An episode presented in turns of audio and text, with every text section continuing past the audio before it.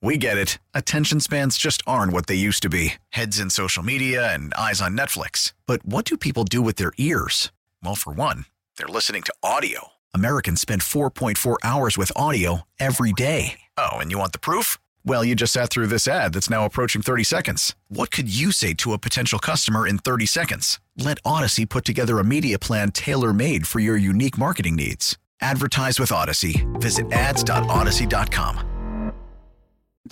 you know both the the rails and the buses are coming back um, bus public transportation maybe more than rails but uh, someone who's covered both uh, sides of that story is tom condon with the ct mirror.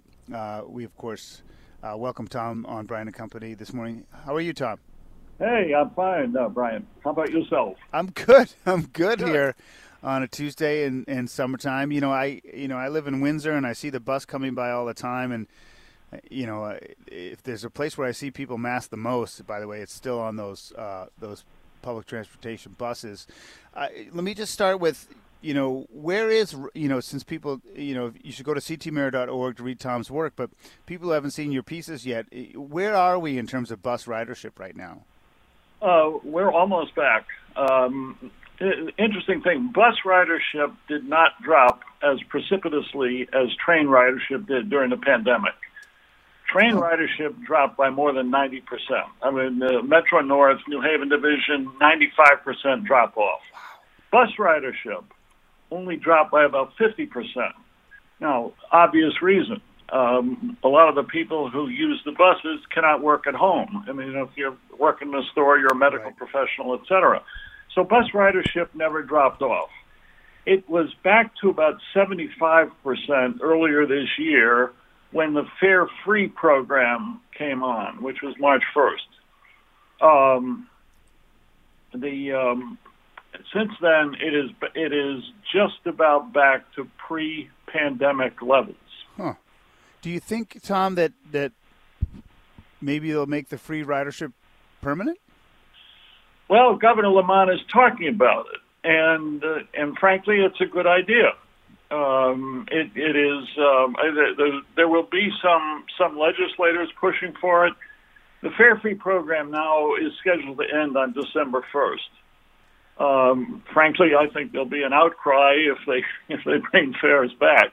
What would the cost to Uh, the state be? What, you, I mean, maybe you don't know, but what would the cost be to the state to make it free permanently? it looks according to Lamont's office less than 20 million a year.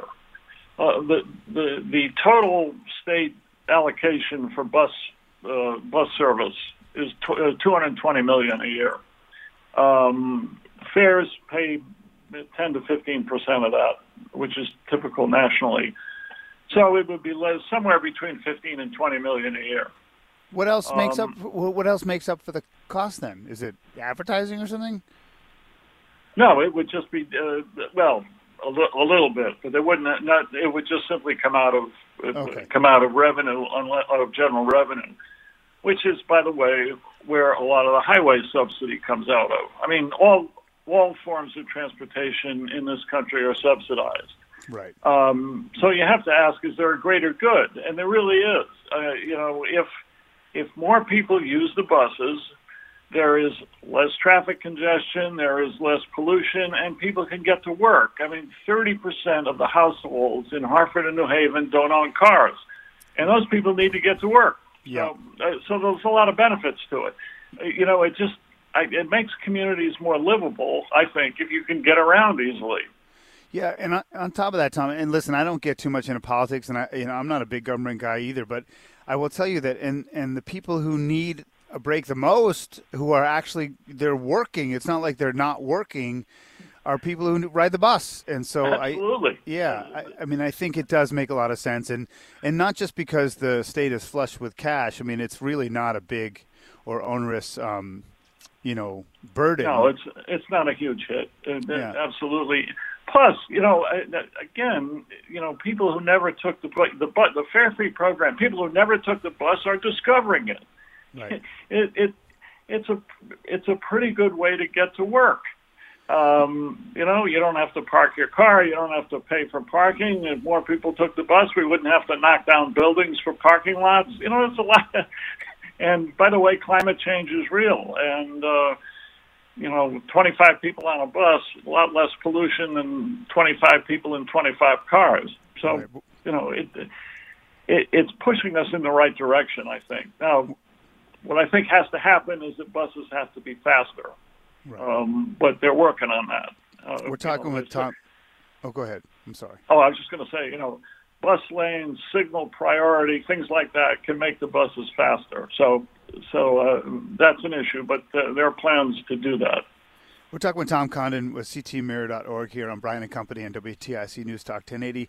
Trains is a totally different ballgame, right? So right. They're, they're, probably subsidized way more, and it's super expensive to run. It's it feels expensive to take them, and I, you know, I I love trains. I mean, I but I haven't taken a train in in a, in a really long time, and in terms of ridership, I was stunned when you said that. I saw, I, have seen the 90%, but down that other line with 95%. I mean, I watch trains in Windsor. I get CT Rail and Amtrak, and I never see people in these trains. And so I guess the question for starters is it's come back. You said it was down 90% during the lockdown, but where are we with trains now? Trains, uh, trains are uh, trains have come back. I, I I think we're in the 60, 70 percent range now of pre-COVID numbers. Uh, train ridership is coming back. I mean, you know, given the, the density of the Northeast corridor, trains are essential. I mean, you, you, you know, New York, the great New York City economic engine would not exist without commuter rail service. It just wouldn't. And and so we need to make we need to make the trains. Again, the trains have also a problem. The trains are too slow you know, the, these rail lines, the New Haven line was designed in the 19th century, and some of the swing bridges, you know, we're you know we're we're talking about. I I think it's the uh, you know the Harrison administration, the second one, not the first one. you know, I mean, you know, the, the, this the trains need to be need to be faster. It's too they're too slow. Um, Governor Lamont has announced a you know a plan to you know to, to to make them faster, and they are working on it. But you know, it, the the problem with you know public transit was ignored for too long. Buses were viewed, uh, you know, as a burden instead of what they really are, which is an asset. For, you know, maintenance on the train lines was deferred for years, um, and now we're paying the price for it. I mean, it, it, the trip from New Haven to New York takes longer now than it did in 1950 and we need that. That's just not acceptable. Yeah, it's, um, it's so sad, the, frankly. It's yeah, it's it's it's, no, it's, it's, it's ridiculous. It, it it it should not. You know, it's a 63 mile trip. It shouldn't take two hours on the train. That's ridiculous. You know, you, now, you, you're riding a train in New York and you're watching the cars pass you. That's crazy. So, yeah, it, but but there there are a number of things in progress. The swing bridges are slowly being replaced and rebuilt. Uh, uh, new signal systems, train control systems that, that are coming on. Uh, it's going to take it, it's in the works, but it's going to take time. Yeah, we were always told about, you know, the land ownership's an issue and all the undulations and the terrain in the Northeast, and it's really a, uh, it's really just about investment. But really, really quickly, um, tell me about the cost side of things on the trains, and then we got to go. Oh, well, it, it, uh, let me say it's expensive. I mean, you know, when you're when you're working on, um, uh, you know, straightening tracks. I mean, there, there's even a plan. You know, you know, there's a very sharp curve on the on the New Haven line at Bridgeport. There's a there's a plan in the works to replace that with a tunnel, which would be you know which would be terrific. It would take you know the it would take a big chunk of time off the trip but tunnels are expensive. So yeah. it, it, it'll be a lot of money. I, I, I don't know that there is an exact number on um, on what it will take to uh, to, but it, it's going to, it's going to start with a B. So, you know, but it, but again, you know, this is this is what supports. I mean, the, the the New York City economy is is like the second largest economy in the world, and um, and transportation supports it. End of discussion.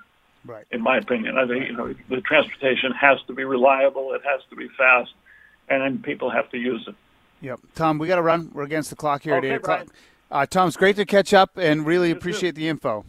Anytime. We get it. Attention spans just aren't what they used to be heads in social media and eyes on Netflix. But what do people do with their ears? Well, for one, they're listening to audio. Americans spend 4.4 hours with audio every day. Oh, and you want the proof? Well, you just sat through this ad that's now approaching 30 seconds. What could you say to a potential customer in 30 seconds? Let Odyssey put together a media plan tailor made for your unique marketing needs. Advertise with Odyssey. Visit ads.odyssey.com.